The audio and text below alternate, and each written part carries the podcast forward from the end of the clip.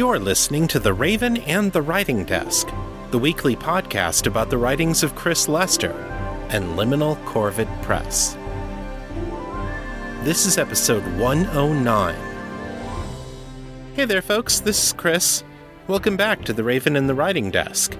At the time this episode airs, my partner Melanie and I will be on vacation up north in beautiful Door County, Wisconsin. Since I'm not going to be around to put together a regular episode, I'm going to share one of the panels I was on at Balticon 51. It's called Biology is a Science Too, and it featured me and a bunch of other scientists talking about the role of the biological sciences in science fiction. I had a ton of fun with this panel, and I think you will too. All right. Well, welcome. I don't know if we actually have technically a moderator. Do we have a moderator? You just got volunteered. it's too late to do this one. Okay. So, um, the technical name of this panel, I should, don't even have the description here yet, is Biology is a Science Too. Woo! It's a good thing they don't describe this with a question mark. Is biology a science? Because they're just like, yes, we go. But, um, so, I am Dr. Tom Holtz. I am a dinosaur paleontologist, so I have feet in both the world of geology and the world of evolutionary biology. Um, and um, I am happy to be here and to talk about living things. And we can introduce ourselves. Let's go down along the pathway. And Okay. Um, I'm Chris A. Jackson. Um, I started out life as a marine biologist. My father was a fisherman. I fell in love with the sea, and then I promptly sold my soul to biomedicine because they pay a lot more than marine sciences do. Um, I worked in that field for about 20 years, and uh, then quit my day job, went sailing, and uh, now I'm making a living writing books.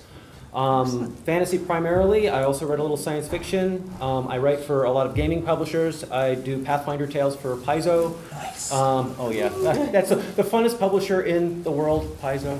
Um, they're cool people. Um, I also write my own title. I'm a hybrid author. We're doing that um, panel later today.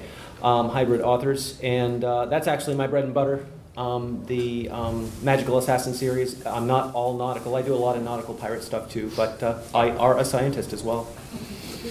My name is Chris Lester. My website is chrislester.org. I am a microbiologist. Basically, we take drugs, people send us drugs, and they, we test them to make sure that they don't have bad stuff growing in them. Before I was doing that, I was in clinical research out in Bozeman, Montana.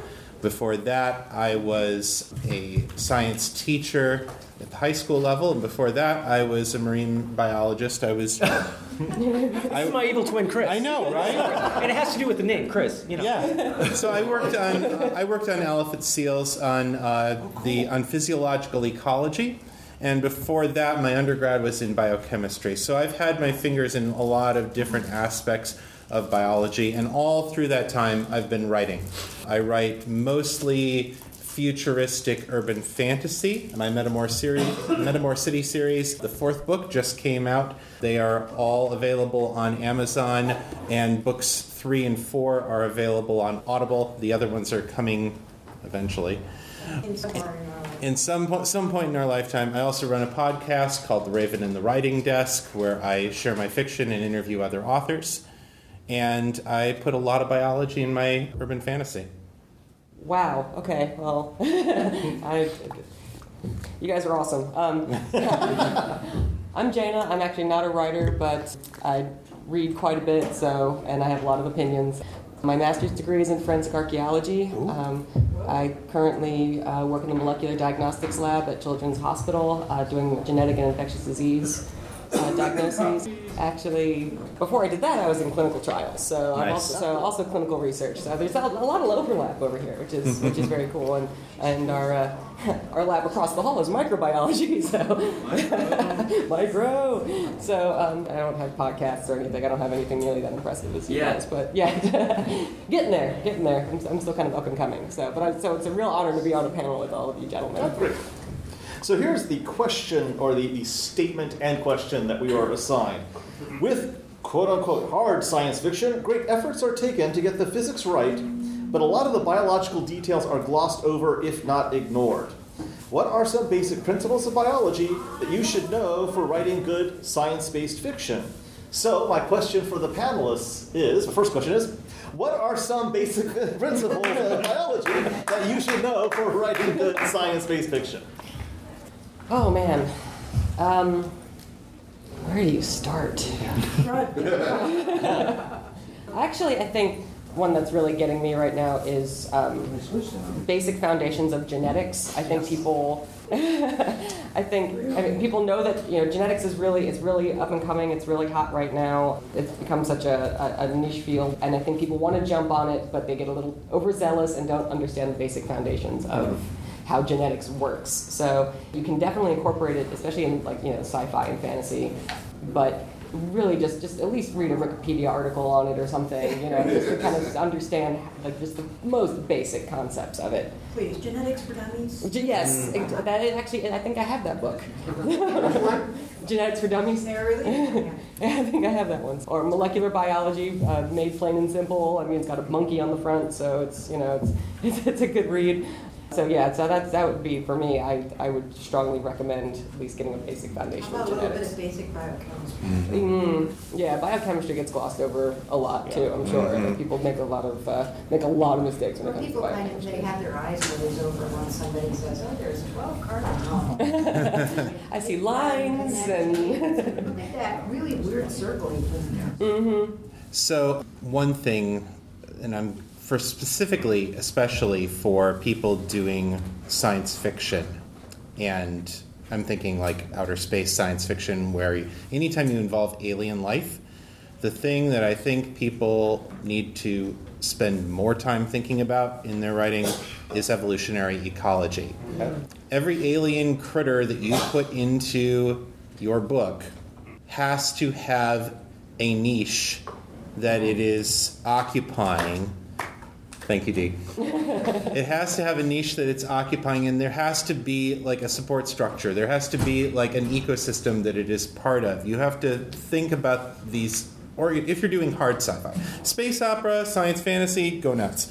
But if you're if you are trying to be taken seriously as a hard sci-fi writer, and you've taken all this effort to get your physics right, please, for the love of God, understand a bit about evolution and how organisms participate in an ecosystem. And the fact you have to not only know what does this thing eat and what eats it, but how is it modifying its environment? Um, to take a really basic example, if you look at rainforests, the rainforest could not exist without the trees that are there. You cut down the trees, not only does the rainforest not grow back. You don't just not have that tree anymore. You lose the entire support system and you lose the ability to recreate that support system within that particular spot because the rainforest exists as a bootstrapped ecosystem that has slowly built itself up over the course of thousands of years, millions of years, to the point where it is a interrelated, interdependent system. And if you remove the foundations of that,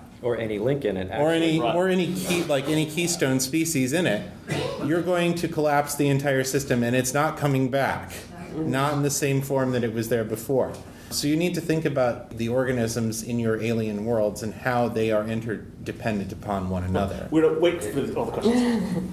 I agree with both of what the genetics thing kills me. It's like just because we know the code of a gene does not mean that we know how that gene works or any permutation of mm-hmm. that code will affect that gene's functionality. And it always blows my mind when they code the gene, they know what it does, and dit, dit, dit, dit, dit, all no, it doesn't work. That it's not that easy. Um, but because you guys already touched on that, I'm going to go a different direction. I read a lot of fantasy, and there are a lot of injuries in my fantasy world, and I worked in a hospital a one. lot. And I've seen a lot of radiographs of trauma medicine. I used to teach in a simulator lab and advanced cardiac life support and things like that. I've seen injuries that you would swear on a stack of Bibles that that person's dead, but no, they're not. And at the same time, I've seen things that you think that person is fine and they're dead. Okay, but there's certain injuries that will kill you outright and certain th- injuries that are survivable and how the human body acts under trauma and things like that. And this is where Hollywood drives me crazy. Okay? Um, I've seen some really convincing ones. The Seventh Warrior, a guy got a, an arrow through his neck and then got up and fought. Well, if it doesn't hit anything vital, Right. yes. But there's so much vital. Uh, but you can go uh, penetrating trauma versus blood trauma, things like that. You know, penetrating trauma does a lot less damage. But let's go and move on. But yeah, trauma, that's my big thing. Yeah, what bodies do under under zero pressure, vacuum. You know, you don't explode, right? Right. Uh, we know that now. Yeah. Spending half the movie with a, with a horrible bullet wound, right? Right, You still yeah. get up and, and save the day. Right. Yeah. Uh, Well, the thing I would add, I obviously agree with these folks, is uh, if you're dealing with alien life, familiarize yourself with the rest of life on planet Earth. Mammals are weird. what we do isn't normal. For instance, breathing in and breathing out is not the default. Right. In, for example, in birds, and in, it's beginning to appear in lepidosaurs as well. We know birds and crocs, and now it's looking like at least some lepidosaurs, so uh, lizard snakes and tuataras. There's unidirectional flow through the lungs, and it's a countercurrent exchange going on. And or sex determination. Sex determination in theory in mammals, yeah, it's XXXY. In birds, it is the females that have the alternative chromosome pattern. In monotremes, so the egg-laying, egg-laying mammals, there's like seven uh, chromosomes involved. So it's incredibly complex. And that's just in amniotes. I mean, you go to the rest of the diverse. There's, there's, there's- fish. temper- yeah, there's temperature determination in crocodilians and in turtles. It's not chromosomal determination of sex. It's what temperature you develop in. There's lots of different options. So you can't always default to the familiar, or one can, obviously, because people do. One can look at this vast diversity of things which we know work because they're here on Earth, and then use those as maybe a starting point. But then imagine there would have to be plenty of other options too that just haven't manifested here on Earth. Mm-hmm. I think this this speaks to a tremendous opportunity that science fiction writers or second world fantasy mm-hmm. authors mm-hmm. have when you're building your worlds is there's so much weird shit on our planet Yeah. Right, that yeah. people aren't familiar with that you can take and use and expand upon and make that the basis of your dominant species and people will think you're the most creative imaginative person and say where did you come up with this well actually that exists 101. not, probably not 101 maybe 301 Yeah, Yeah. Uh, a great example of the sex determination thing is in reef fishes. There's usually one one male, especially with wrasses. If there's one male fish, if you pick that guy off, the dominant female becomes male. Yeah. Ching. How cool is that? And Yeah. one of the one of the ones I, I read a little while ago. There's a cricket, a high altitude cricket that freezes solid every night. wow How cool is that? Right. You know, and mm-hmm. they've got antifreeze for blood, and and they thaw out every morning and crawl away. And this would be a species which would be, well, the, the technical term is exapted. People used to say pre, pre-adapted, but exapted for cryogenic Oh, deep space Yeah, yeah, exploration. yeah. Because it's a Oh, normal part of the biology. There's studies going on right now about how does this critter do that without protein damage? you Yeah, know? yeah. So that, that a, a civilization derived from these sort of creatures Yeah. could do those long, deep sleep expeditions without having to invent a new technology. Yeah, oh, we're just- just going to sleep. We're hibernating. Turn the thermostat that down. down. and- There's some interesting stuff that you can do anytime you're looking at animals that push their physiology to the extremes.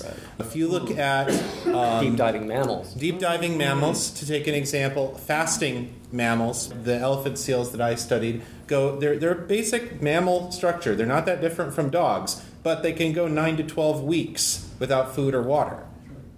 Nine to twelve weeks. Breeding season isn't it? It's after it's the post weaning fast. After you know, mom comes ashore, gives birth, pumps the baby with four months worth of food in one month's time, then she splits for Hawaii and leaves the, the pup on the beach. That pup has no idea how to be a seal. It takes nine to twelve weeks to figure it out. Wow.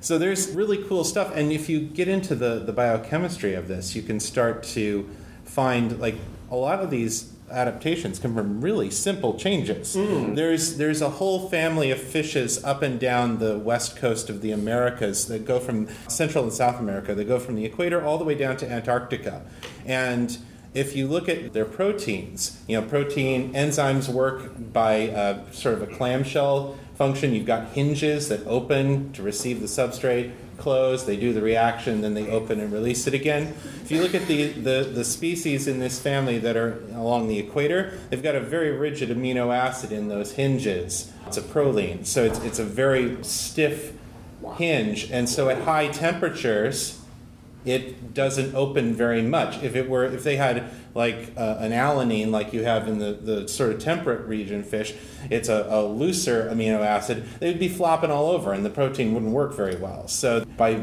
changing just two amino acids in the sequence in the right place, you change the function of the protein or you make it work in a different temperature range. You go down to Antarctica, they've got a glycine there, the most the smallest, most flexible amino acid so that at very low temperatures you can still get the same range of motion that you need. Do they switch? Actually- do they switch it? Do they They're switch different- produce the, the They're different species. So Okay. you've got you at some point a mutation happened that Right, changed right. the, the hinge and those those fish were able But to there's no- migrate to a different There's no different example of, of, a, of a critter that, that will produce one protein in one environment and then switch to another protein in another environment. There might be. I don't know. Like that'd be the bomb. I would I would expect if I would ex- switch hitting, right? I would expect if you looked at the anadromous fishes, Sure, yeah. things like salmon and um, and Oh, and their water steelhead. pump, their whole fluid ex- osmotic pump system is just totally bizarre. Right, you go from salt living in saltwater to living in freshwater. You've got to completely change up your biochemistry in order to, to function in that different osmotic environment. So there's definitely systems where this happens, where uh, one animal, one individual animal, is able to switch over their biochemistry from one thing to another. So it, it can certainly happen, but Yeah. you know, I'm talking about within the evolutionary Mm, context. sure, yeah, yeah. Right. So, oh, well, I have a question now, and then you can go. Just one of the things that's sort of picking piggybacking somewhat about the, the ecological structure, one of the things that's key to that is energy flow. Mm-hmm. Yes. Oh, the energy comes in from the sun or from you know geothermal or something like that, and it goes to primary Yeah. uh, producers, to the first level consumers, to the second level consumers, and there's less and less mm-hmm. mass. Mm-hmm. Each the fur, the more steps you are from the energy That- source, yeah. there's less and less mass. Yeah. That is Yes. an awesome thing, and that is something my, my wife is also a, a scientist. Uh, she's actually studying marine biology. Trento She, she hates series. environments. There's too many top end predators. Yes, absolutely. You know, it's Yeah. like everything's a massive carnivore. No, that's not how This things is this is a question I give students in 100 level classes: is Right. why like the savage land in, in Marvel can't can't exist. Can't exist. Um, is you can't have a world dominant. You can't have a world where the majority of the biomass is Right. locked up as apex predators. Right. It- nature Well, you don't work can. For a very short period. Very short Well, no, no, no, no, no, no, no. Like o- deep water oceanic systems, most of the biomass Oh, at any given time is at the top of the food chain, but you have enormous productivity at the plankton level Yeah, right. that's being turned over all the time. Fair enough. Yeah, yeah. So standing biomass and, and overall productivity are not the same thing. Right. Fair enough. Yeah, yeah. Exactly. Yeah. So it's. But you um, have to pay attention to the energy. You have energy. to pay- Exactly. yeah, you have to pay you attention. lose energy at each step. I mean, that's the Exactly. key point. Anytime you have a lost world type scenario, you've got to really think carefully about where your Right. where your energy is flowing and, and whether there's enough energy in this system for it to work. Right, like in a typical world in which you're like the, the terrestrial realm and you're dealing with plants, macro plants as the major food source. If you want giant animals, you have short food chains. Mm-hmm. Because that, that's where you, that, and that and historically in the history of our planet, that's when we got the giant animals, is when you started to get big macro herbivores. So you had big plant, you have macro plants, macro herbivores, big ass carnivores eating them. If you have a food chain more like the a lot of typical things, you go plants, little insects eating them, and then arachnids eating them, and then small predators eating them. You wind up with creatures at the top of those chains, which are things like you know minks or, or badgers or something like that, because you've got so many steps. Now, there's another thing to think about when you're talking about if you're going to do science fiction or fantasy that's got giant megafauna in it, which is oxygen supply. Yes. Mm-hmm. Um, the reason why we don't have dinosaurs anymore, why we didn't get dinosaur sized critters again after the Yucatan disaster, is we went from 30% oxygen to what is it, about 18%, 16%? Well, 20 20% now, 20% oxygen But, now. So we've drastically lost a lot of the oxygen that was in the environment. That means that any oxygen exchange system, whether it's lungs, whether it's spiracles, whatever, does not work as well as it used to. And so you've got a, a limiting. I would say it has to work more efficiently now than It it, has did to. Yeah. before. Mm-hmm. Right, but there's there's there it has to work more efficiently, but there are structural limitations on how Sure, efficient yeah, things can get. The basic architecture of the mammalian lung cannot get above about a 40% oxygen exchange. Hmm. You can cheat if you do what seals do, which is you go into apnea. So you let your uh, your blood oxygen get super low and then you start breathing again and you get a faster you get a more efficient exchange from that you can get more oxygen out of every breath but that's really extreme We did studies on oxygen consumption. It's really amazing. You can hook an animal, or a human for that matter, up to a closed circuit device that, that scrubs out CO2 and watch the oxygen consumption on every breath. And it's really inefficient as hell. I mean, mm-hmm. we inhale 18 point something percent oxygen. We exhale about 17 point something percent oxygen with every mm-hmm. breath. It's not lack of oxygen. This is another thing. And it's not lack of oxygen that drives your breathing. It's buildup of CO2. It's the baroreceptors in your lungs mm-hmm. that are screaming, "There's too much CO2. We have to dump this," because CO2 creates acid in your blood, and your whole biochemistry gets all wonky. So, yeah. And- and, we're leaving out the poor Oh no, lady okay. here. I, that- I'm actually really enjoying just listening. To it. because we can talk for right. I'll, I'll, I'll jump in when I Yeah, can. and one more thing about oxygen, and then I got a, a general Thank you. question for for all the panelists. So is that yeah, the oxygen has to come from somewhere, and like Dune, where is what is the base of the photosynthetic pathway on a planet? I, I know there's, a, there's the sand plankton. You have to know that it's worm farts. Worm Yes, yeah, yeah. I, it's, it's, there doesn't seem to be explained Right. enough oxygen that it's supporting not merely human-sized organisms, but kilometer-sized organisms with really, really, really rapid motion and so forth. So a question, uh, another question I thought of was the portrayal of not just the science of biology, but the profession of biology. So biologists in fiction, what have you seen that you really like, or what would you like to see in fiction, whether it's science fiction or you know fantasy biologists, what exactly that would be? So I put that to the, the panelists. Let's start. Oh, I think um, actually something that we were discussing uh, earlier today when, we, when I was saying I was going to be on this panel is the portrayal of the actual labs in um, in um, and since you know science has you know become kind of a, a, a buzz thing now in on TV you know, the, you know with the growing of technology and as people are you know learning more you know science is, is, is hot. But seeing how the labs are laid out seeing what the technology actually is like what's accessible how people treat the technology how people even are they even wearing gloves in this lab? Are they drinking coffee in this lab? Are they, you know, and I, being in that field, you know, it's very easy to be very nitpicky and say, ah, but, also, but so, so it's always nice when I see things actually like, oh yeah, that, that actually is kind of how it would work, you know, that actually, yeah, I could, I could see that, you know, that's, that's a good layout, you know. When, when they, we actually do have biologists and scientists in fiction, I, I for me, it's, I look at the, the actual, like, practicality of the layout of, of the, wor- the environment that they're working in. I think that the bugbear that I have with the portrayal of scientists in fiction is lay people do not realize often how incredibly specific an individual scientist's knowledge is.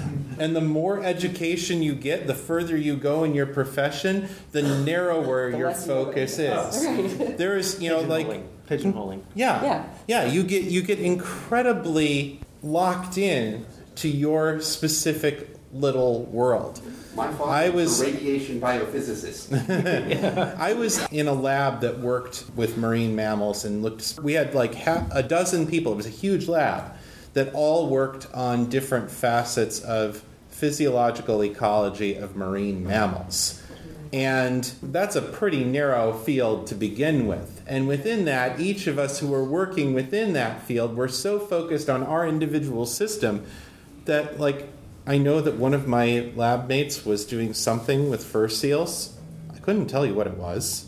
I couldn't tell you anything about her research except it had something to do with fur seal fur and energy, like heat exchange, something like that. I don't remember. And even when I was working in the lab, I didn't know.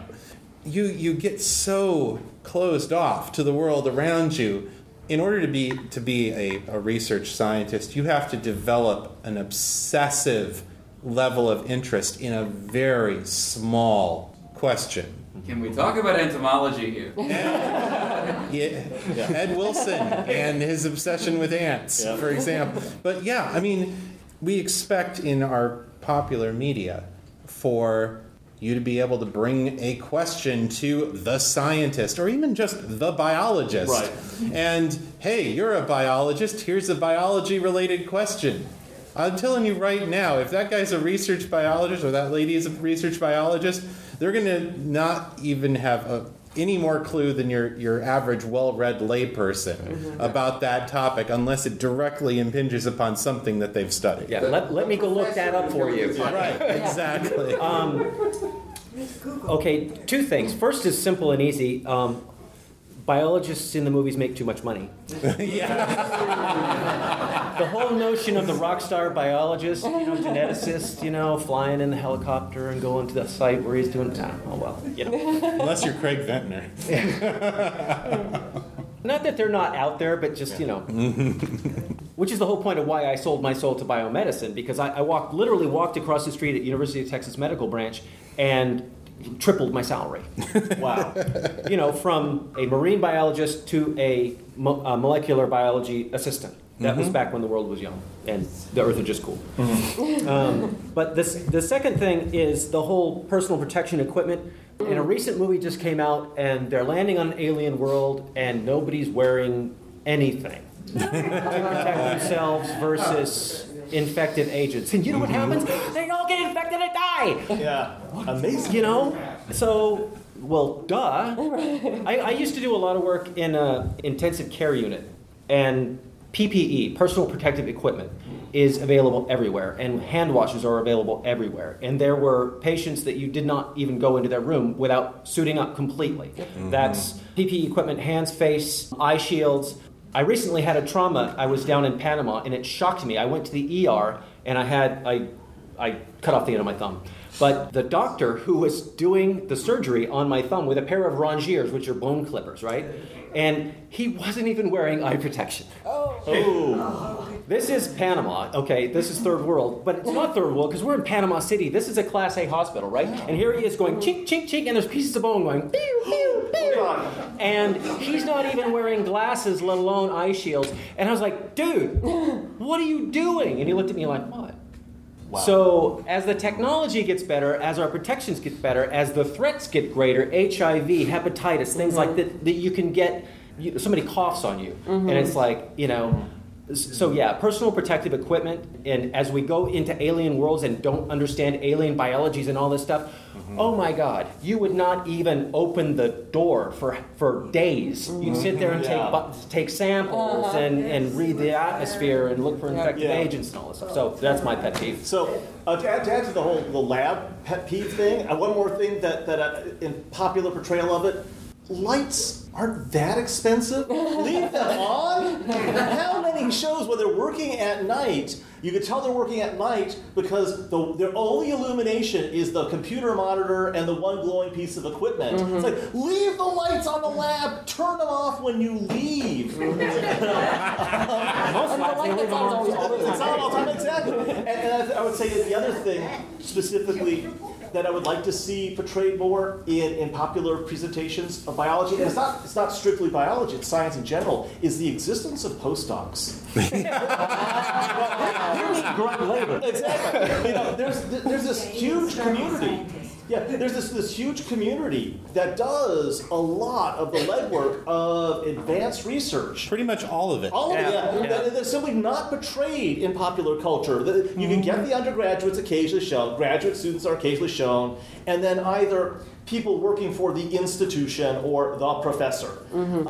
And there's this there's this really active part of the field that doesn't seem to have a good presence in, in mm-hmm. popular science. So Right. your writers out there. One of the reasons I kind of got out of the PhD track for marine biology was I, after graduate school, I realized after my first year of graduate, I realized that PhD marine biologists never got to go in the field. Exactly. They never get Exactly. to do any of the fun stuff.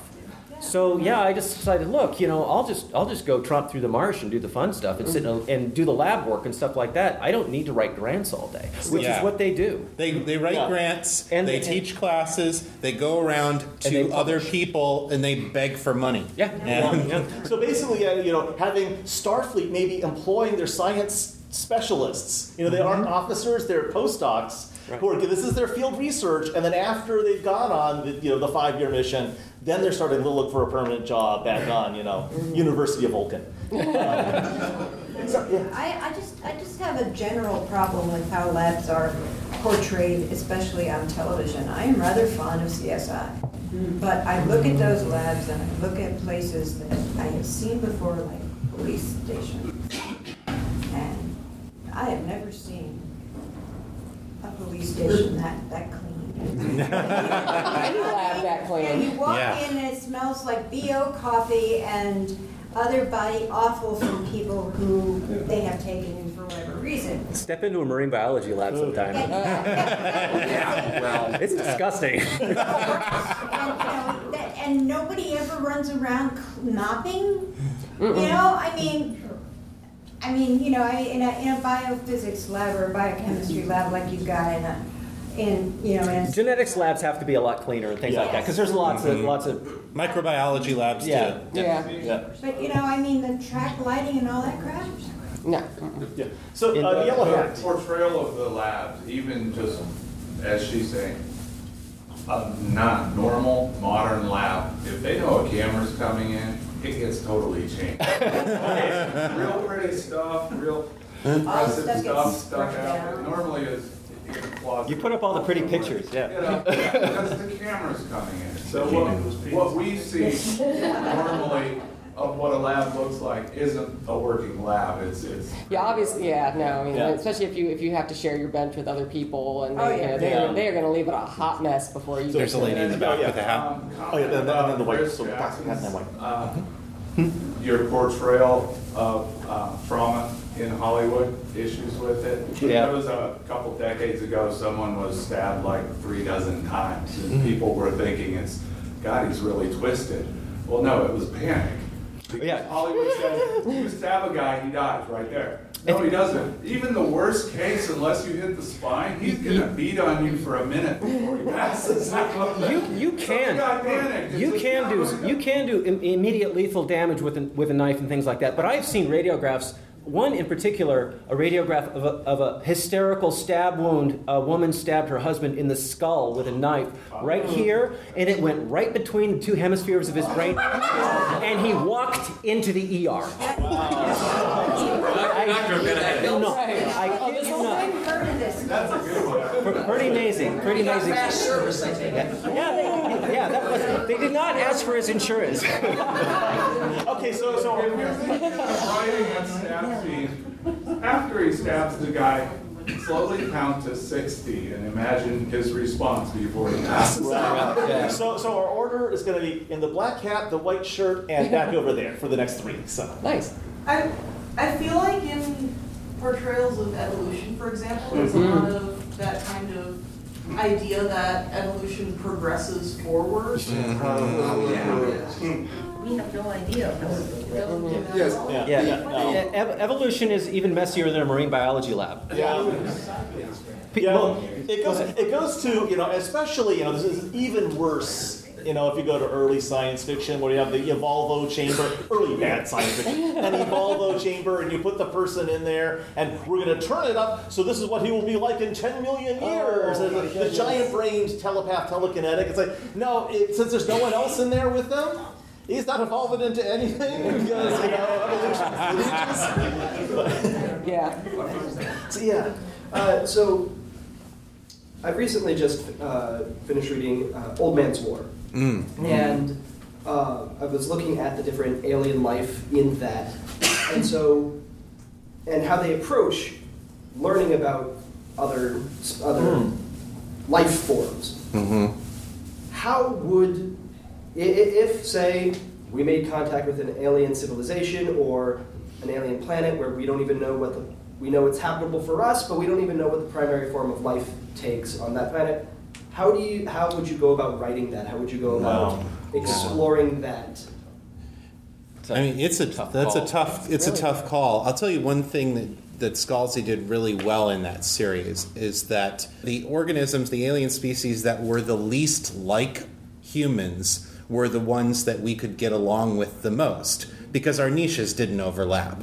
The ones that looked the most cuddly and, and you know uh, approachable and like something that you would encounter on in our world, those were the, the species that we had to fight to the death because there was a direct competition for resources, for the same resources. We wanted the same planets and we wanted the same things Yeah. on those planets. It's little fuzzy animals, to quote Mr. Yeah. Right, the little fuzzy animals are the ones that are dangerous. it would- it would be, it would definitely, uh, if, if you were doing it, assuming you had the, the personnel for it, it would be a really interdisciplinary, multidisciplinary expedition you would have to do. There would be mm-hmm. biochemists and microbiologists and mm-hmm. physiologists and everyone trying to figure out the different elements of it, and then, you know, uh, the daily reports where they're going in and trying to synthesize it. And it would be very difficult for us to even know for a long period of time Yeah. whether a given species was even sentient mm-hmm. unless they had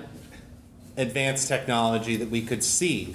Like, we're now pretty sure that dolphins and octopuses are, if not sentient, then damn close. But it took a long time to figure that out, especially octopuses, because they're so different from us. They, they took such a different evolutionary path to get to where they are. But yeah, it's, it's hard. And our first contacts with aliens are not going to be like the Vulcan showing up in you know the backwoods of Montana. Arrival, Arrival. Mm-hmm. Yes. Ha- was one of the best portrayals I've seen of a first contact because there's no clue. We have no clue what language is, mm-hmm. what, and you know, to get actually outside of biology into like psychology, we don't know what an alien psychology, or even if they mm-hmm. think in linear terms, Right. or or anything like that. You know, group mind think versus are they individuals? Uh, You know, that's going to be the big break, not just the biology, because we have means of analyzing biological compounds and stuff like that. But psychology, we don't have that, Yeah. you know, Yeah. ability to know what they're thinking. And related to that, it is possible that we will at some point encounter an intelligence that is incredibly smart, capable of solving very complex problems, rational, analytical way, that does not have consciousness, that does not have theory of mind, theory of self, because those things are not the same. And the first place we're going to encounter this is in our own computers. Yeah.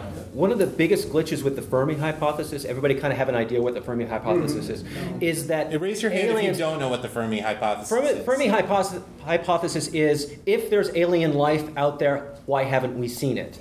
Because of the Or age of the from it. universe, or heard from it. Because of the age of the universe, a primordial intelligence will have colonized the whole universe by now, even at sublight travel speeds. So, the base fallacy of the Fermi hypothesis is that aliens think like we do mm-hmm. Mm-hmm. Mm-hmm. okay that they're expansionists that they're technological that all these things that we are if we if we think like we think we're never going to communicate with an alien So we have the, the hand up and back first. So yeah. Yeah, um, have any of you read the nonfiction book that came out last year, Lab Girl? Um, it's about a bot, it's um, memoirs of, of a, a woman who's a botanist. Um, and she talks about, you know, fascinating things about the things she learned about plants, but she also talks almost as much about the importance of money. Oh yeah Oh, yeah. And she says, she even says that, that, that, you know, she would be tempted, that if she could, knew she could get money out of it, she might be tempted to say something that was, you know, to, you know, fudge her uh, Fudging data. results, Mhm. I've been it- I have worked in a lab that, that was working on funding, and I was asked as a technician, way back when the world was young, to fudge data. Um, to just, and it wasn't, it wasn't like, oh my God, we're to lie. It was one outlier that put it past P005 significance level, so that it was publishable. Well, the whole thing of significant data is a fallacy in and of itself. There's no such thing as negative data. So, and a lot of scientists, because their funders think that, well, you didn't prove your hypothesis, this is all crap. No, we, we actually disproved our hypothesis and Yeah. put us onto a whole new track. Mm-hmm. And that's science. That is science. And as soon as you cross that line and say, well, I'm just going to fudge my data a tiny bit to make this significant, you are, you are throwing a, a wrench into the machine of science. Mm-hmm. This is this is Hope Jahren's book. Yes, that's. Yes, yes, yeah. She has lots of um, interesting and sort of the Chinese Yeah. Sense, interesting stories of, of practice in the Society of Science. And yeah, I haven't I haven't read the book, but I've read many other things by her. And, and yeah. So uh, Renee, and then and we can go on afterwards. Okay, um, there's just one was about the, uh, from the back, about the lab testing, where in a lot of books they test for everything, and it's like, you, you- how can you, if you don't know what you're testing for, Mhm. how can you test, you, you you don't know what to test for? It's like, how did you miss that? Because we didn't have a test for Mm. that. We were Mhm. testing for these things, and it wasn't any of those, but it was something that we didn't know to test for. And, but they just say, oh, we test for Mhm. infectious agents, and there wasn't any, you know, And this, I absolutely agree with that. I absolutely that that always drives me crazy. You know, like Define infectious agents and how you detect them. Yeah, I mean, Right. every, Long list. when, when you, especially when you're testing for a specific virus or, or a specific bacteria, you need specific primers and probes for, the, for to, to tack onto the, the target that you're looking for and amplify the target that you're looking for. So to just kind of assume that I'm just going to throw it in a machine and it'll test positive for this and negative for this, it just it doesn't work that way. You really, I mean, sometimes culture And- for tuberculosis? No, you don't. no. and as a as a as a microbiologist, I can tell you that even if an organism is there, you may have a hell of a time finding Oh, a culture media that it will grow in. Actually, There's there are more microbes that we have never, ever, ever grown in the lab than we have grown in the lab. Sure. Yeah, there's there's things that we know are there that are very hard to test for because they just they're they're finicky. You And you may even run out of sample before you figure it out, you know, Uh-huh. depending on, on your sample source. There's a lot of stuff we know are there just because we've had the genes from them. Right, never we can see the organism. Yeah, we can see the genetic um, signal, but we have no idea what the organism is like. So is, is there anyone on this side of the ah? It was the rabbit. Um, the one thing that annoys me, especially in the, um, like the CSI, NCI, is, is the time it takes to do. it's- Yes. Yeah, something like that. We'll have his genome coded in the morning. And there's another thing about that too, which is cost. Oh, yeah. You know, the, if you're, thing. yeah, if like I've, I've written, I wrote a, uh, a police procedural in my third book in this series, and um, you know, police procedural in an urban fantasy world, and there's things that they, you know, questions that they have unanswered in the mystery because it's it's not cost effective to go and test for all of these things. It's like we could run this test, but it's going to cost, you know, thousands of marks and it's going to take time that we don't have and it's going to come straight out of our budget. You know, we have to focus our, our resources on the, the things that we, you know, can afford to, to look into. Uh, let's see, people who have it, uh, and the glasses in the green back there, yeah. Or is it gray? Sorry, gray. Gray. Yeah, it looks, it looks green in the light, but. Um, so I too was yelling about the contagion protocols in the new movie, and A movie that shall remain nameless. We will make a pact or indeed a covenant about that. so I was wondering if you guys had any examples of good times when the contagion protocols were followed and still failed, because those I think are way more interesting. The first Alien movie. She wouldn't let him back on the Yes. ship. You know? And what the hell happened? Robot. Yeah. well, you know, right, exactly. But um, The other guy opened the door. containment It was a protocols, uh, a good example of containment protocols was uh, Arrival. When they went aboard that ship, they were in full biosuits. In fact, radiation suits too. They, they were complete containment suits. And then they came back and they spent an hour and a half in decon. and then she boldly took it off. The thing that they screwed up was after she took it off, she wouldn't be coming back into the facility. But but yeah, the, the, in their initial bio precautions were very very good. Um, There are, I mean, to a certain extent, you don't have a story if everybody does their it does everything exactly right. Because Somebody's gotta screw somebody's something got up. to screw something up, but it's somebody they have to screw it up in believable ways. Yes. Like the reason Yes, you know yes. the reason things go wrong in Alien is because people are making what seem like rational decisions based on their own self interest. Right. Yeah. You know. More programming. Yeah. Yeah, he was- he right. was Exactly. Doing what he was supposed to. The whole point was to bypass Right. these uh, Right. circumstances so that the non-biological being could bring the biological sample back. Mhm. Now, if someone wants to do an expanded universe thing about what the uh, when they come back to, to Earth and they want to contain it, then Right. So we have we're about two minutes left, and you've had your hand up for a while in the blue, so yeah. Um, I was just curious because you guys were touching on genetics before. If anybody had any, well, okay, if anyone's read slash, if anyone has any strong opinions about um, Seveneves, the Neal Stephenson and Oh. huge genetics component that is Yeah. very interesting and entertaining, but also a little fantastic. It's he's uh, fallen for the epigenetics equals magic. you know, every, every, in, in, in evolutionary biology and genetics, you, you can almost you can almost mark your calendar by the time that someone rediscovers epigenetics that we've always known has existed for a long time, and said this means that everything we know about evolution and mutation and so forth is wrong, mm-hmm. except it isn't, mm-hmm. and this actually is part of our understanding of how, mm-hmm. how this works.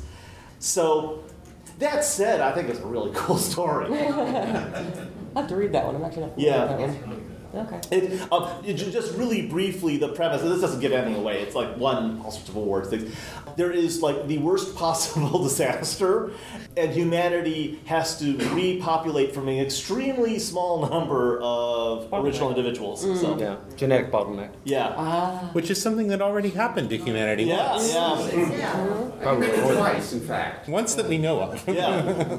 once that we can talk about. There's some evidence of two bottles. Yeah, we so we're just Probably about are out out of of time. time, yeah. so um, uh, is there anything, any last statement any of the panelists want to say? So. Um, well, I had a couple of things I wanted to mention. Um, one was as far as the, the time and the money. I mean, PCR takes all day. You know, like e- even like the most basic uh, short tandem repeat takes it takes all day. So, spec- and the next gen sequencing takes a week. I mean, again, the CSI put you know.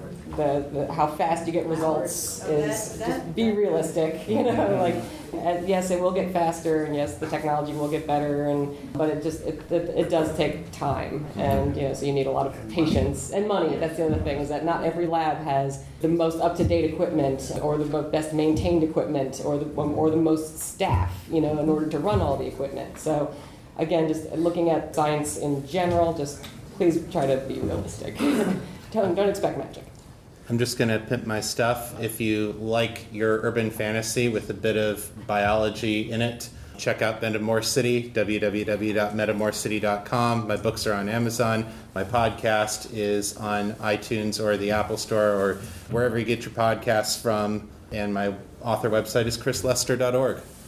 You can find me at Jax Books. That's J A X Books.com. And I do have one new novel out. It came out last year. Dragon Dreams is a contemporary fantasy set in Ed Greenwood's new universe of Hellmaw that has a lot of biology in it, paleontology and biology. Cool, in it. nice. And yeah, PCR takes all night. yeah. G- Generally, people that do PCR, they set it, go home, Yeah. sleep, come back in the morning, and, and Mhm. find out if they got anything. Yeah, Um, if you're lucky. yeah, with a whole crap load of primers. They have shotgun primers that, that look for common ge- gene sequences and things like that. But anyway, I have full brochures of my work and links to my website. Yeah, um, yeah, jump on that. And uh, and cards as well. So drop by, and I have a blog. I have no books here, but unless you want to pit me, I can send one to you.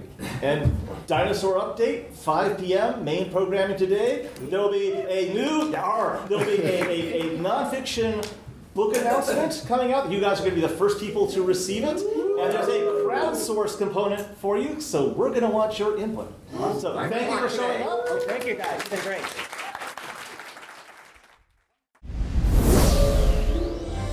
If you'd like to share your thoughts about the show, send your feedback in text or audio to metamorcityfeedback at gmail.com. To leave a voicemail, dial area code 641 715 3900, then enter extension 255 082, followed by the pound sign. My Facebook is facebook.com slash author Chris Lester. The fan group is Fans of Metamor City on Facebook, and my Twitter handle is Etherius, E T H E R I U S. If you like this show, take a minute and leave a review in Apple Podcasts. It makes a big difference in helping people find the show. That's all for this week. I'll be back next time with more fiction. Until then, keep it on the bright side. This is Chris Lester, signing out.